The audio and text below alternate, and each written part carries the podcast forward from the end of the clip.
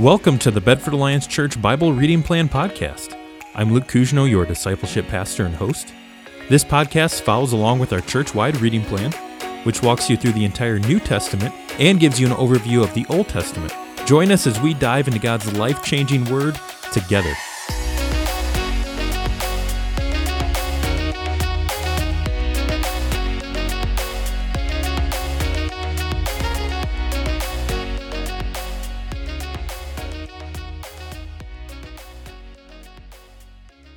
Hello and welcome back to the podcast.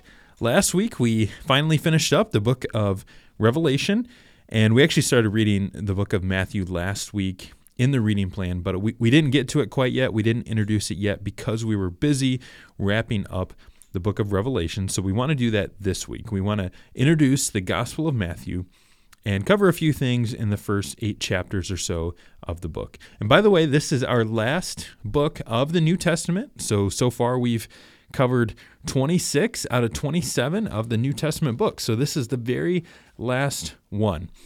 So, to start things off, a quick intro to Matthew. Matthew, like the other Gospels, is technically an anonymous book since the author doesn't identify himself in the same way that Paul does or Peter does in their letters. But every Greek manuscript that we have has the header according to Matthew. So we don't have any anonymous copies of Matthew. So the, the manuscripts all point to this being written by Matthew, and early church history is unanimous in attributing this book to Matthew, who is the former tax collector who followed Jesus and became one of his 12 disciples. Now, a couple interesting things to, to think about here. As a tax collector, Matthew would have had training in scribal techniques, which means that he could write and he was skilled in assembling materials into one place. And we see that skillful organization in this gospel. The organization of this gospel matches with the skill set we would expect a scribe, a skilled scribe, to have. And also, this is the only gospel to mention Jesus paying the temple tax, which, if you think about it, makes sense that a former tax collector would highlight that story. So the internal evidence of the book matches with the external evidence that Matthew, the tax collector, is the author of this gospel. Now, a couple things to note about Matthew. He's also referred to as Levi at times, especially in other gospels. So, why two names? Well, it's possible that he could have possessed two names from birth. That was common in the ancient world to have two names. People would sometimes have a, Hebrew name and a Greek name. Or he could have taken the name Matthew after becoming a follower of Jesus after his conversion. We don't know for sure, but just know that references to Levi in the Gospels refer to the same person. We also know that he's Jewish. Levi is an Old Testament name, of course, as one of the tribes of Israel, one of the 12 tribes. But as a tax collector, Matthew probably wasn't well liked by the Jews for a couple of reasons. First, at this time in, the first century, the Roman Empire, remember, they are in control of this entire region, including over Palestine, including over the Jewish people. And so, being a tax collector as a Jewish person meant that you had to cooperate with Rome.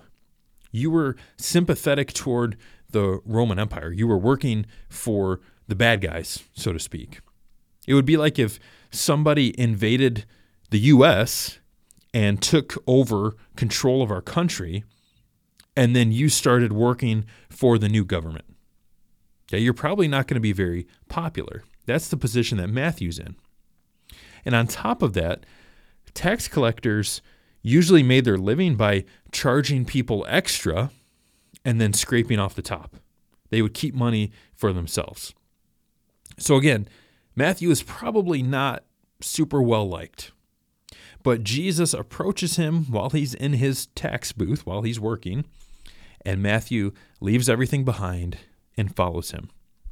So, just want to make the quick point here that if we were trying to assemble a dream team of disciples, right? If we were trying to assemble our 12 best disciples to follow Jesus and change the world, Matthew probably wouldn't have made the cut.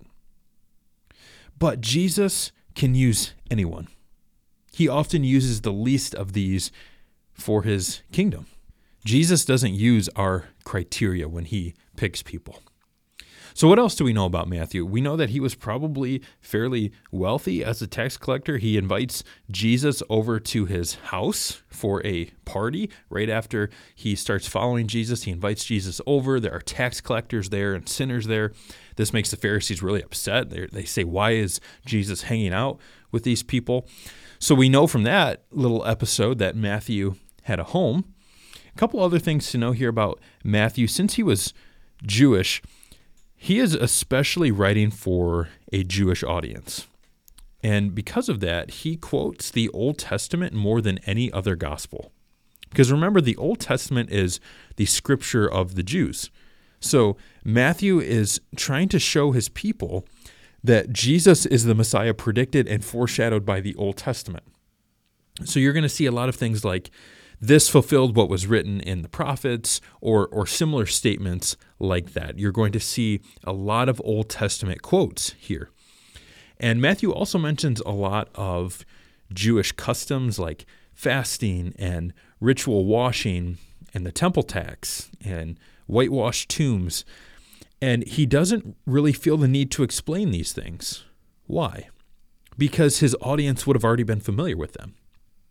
But that doesn't mean that he writes only for Jews. What he's really doing is he's equipping his Jewish audience to embrace the mission of making disciples of all nations. So he's calling the Jews to believe in Jesus as the Messiah and to take his gospel to the Gentiles. So the Gentiles are included in his message as well. Now, as far as a, a general structure of this book, after Jesus' birth and preparation for ministry, you're going to see five major discourses. And that just means five large sections of teaching in this book. So there are five major sections of teaching interspersed with Jesus' actions leading up to his death and resurrection. So Matthew contains the largest portion of Jesus' teachings out of all the Gospels. And remember that Matthew's goal is to bring people to faith and to summon them to make disciples of all nations. That's why you're going to see a lot of teaching here. This is a great book for discipleship, for helping people grow in their knowledge of Christ. So let's let's dive into the book and let's start right at the beginning with the genealogy of Jesus. Now, I know to us genealogies can seem boring, right? They're just a long list of names. But to Matthew's ancient audience, this is packed full of meaning here. So Matthew starts by saying the book of the genealogy of Jesus Christ, the son of David, the son of Abraham. And there's already so much significance here. So Matthew first traces Jesus' line back to David. And remember, in 2 Samuel 7, God promised David that he would establish the throne of his offspring's kingdom forever. So Matthew's showing us that Jesus is the fulfillment of that promise. He is the true king who will restore Israel and reign forever. Now, one other interesting thing here related to David, verse 17 says there are 14 generations from Abraham to David, 14 generations from David to the exile from Babylon, and 14 generations from the exile to Jesus. Now, Matthew does skip some people in his genealogy. Scholars know this, and that wasn't uncommon in the ancient world for, for them to skip certain people or certain generations for various reasons. But Matthew here, he's very intentionally structuring this genealogy in terms of 14, three sets of 14. Why? Well, maybe it was for ease of memorizing, maybe it was just for literary symmetry, but I think what's more likely is that Matthew is telling us something here. This is symbolic.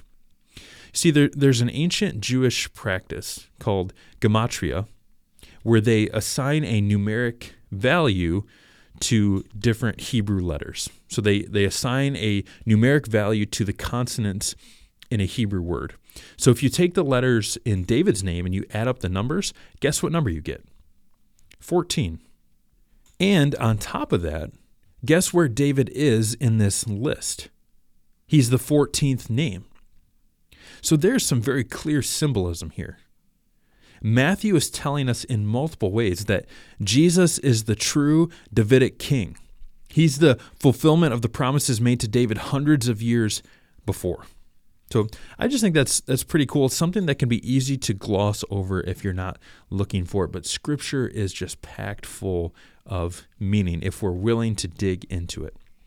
Now Matthew also traces Jesus' line back to Abraham, because remember, God made promises to Abraham as well, way back in the book of Genesis.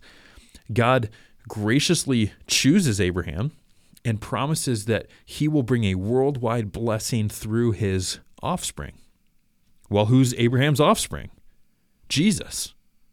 So th- there's already so much meaning in this genealogy. Just one verse in, Matthew's telling us that Jesus fulfills the promises made to David and to Abraham, the father of the Israelite people. So keep in mind how significant this would have been to Matthew's Jewish audience, who was very familiar with the Old Testament. He's helping them see that Jesus is the fulfillment of the Old Testament. He's not opposed to, to Jewish beliefs, he's the fulfillment of them. So Matthew is helping his Jewish audience here. And if you compare Matthew's genealogy to Luke's, Luke takes his genealogy all the way back to Adam because Luke is really emphasizing Jesus as the Savior of all people.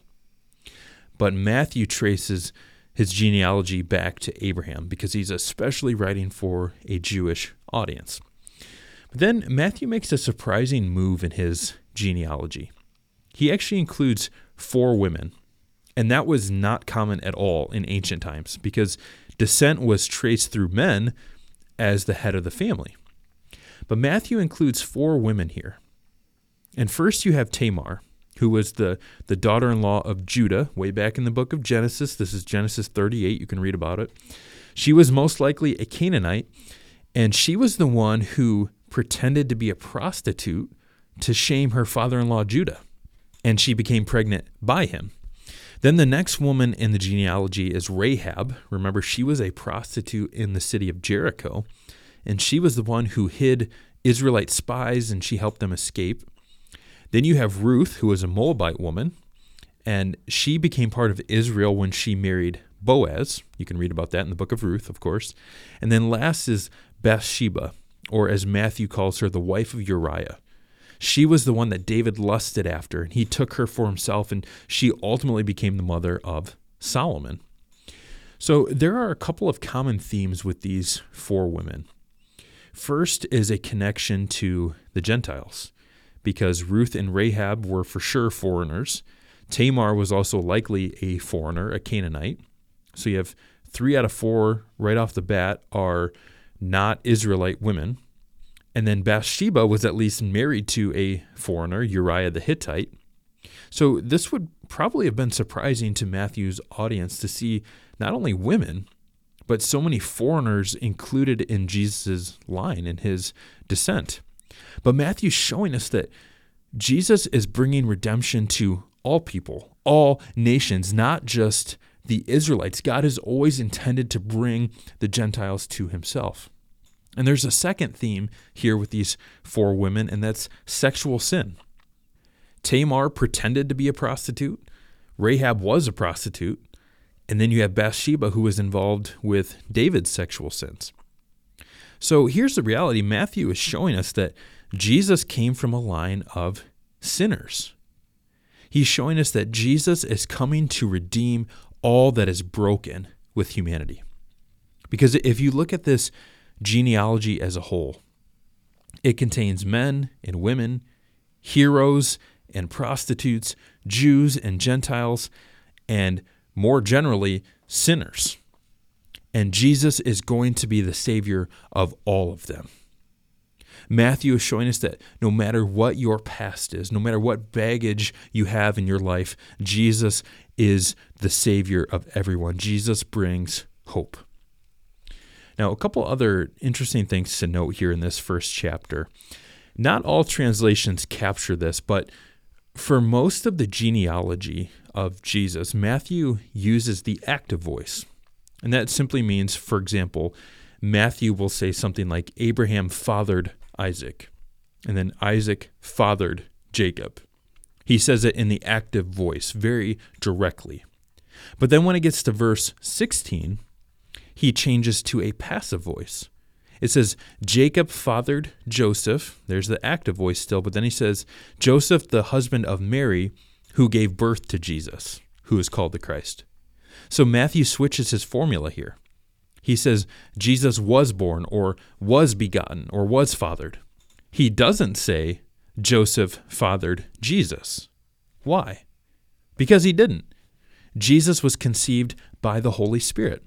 So that, that's just another detail that can be easy to miss as we're reading through. Then you get to Matthew 1:23, and Matthew quotes Isaiah 7:14, which says that a virgin will conceive and bear a son and will name him Emmanuel, which is a Hebrew word, and Matthew tells us it means God with us. Now, what's interesting here is that Matthew starts his gospel in chapter 1 by telling us about Emmanuel, God with us. Then he ends his gospel in Matthew 28 with the Great Commission, which we're going to talk more about in a future episode.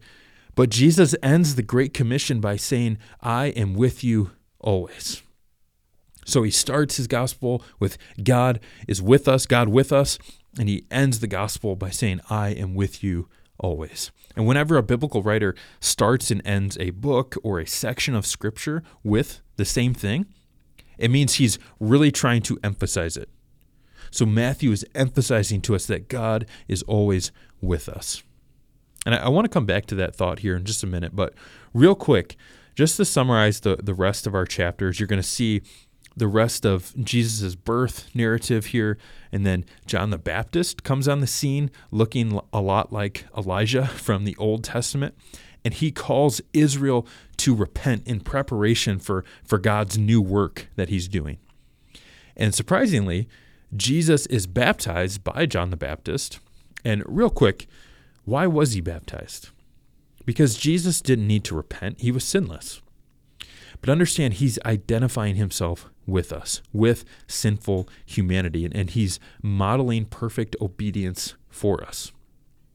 So Jesus is baptized, then he's empowered by the Spirit, and he resists the temptations of Satan, and he launches his public ministry in Galilee. And his miracles attract crowds from which he selects disciples.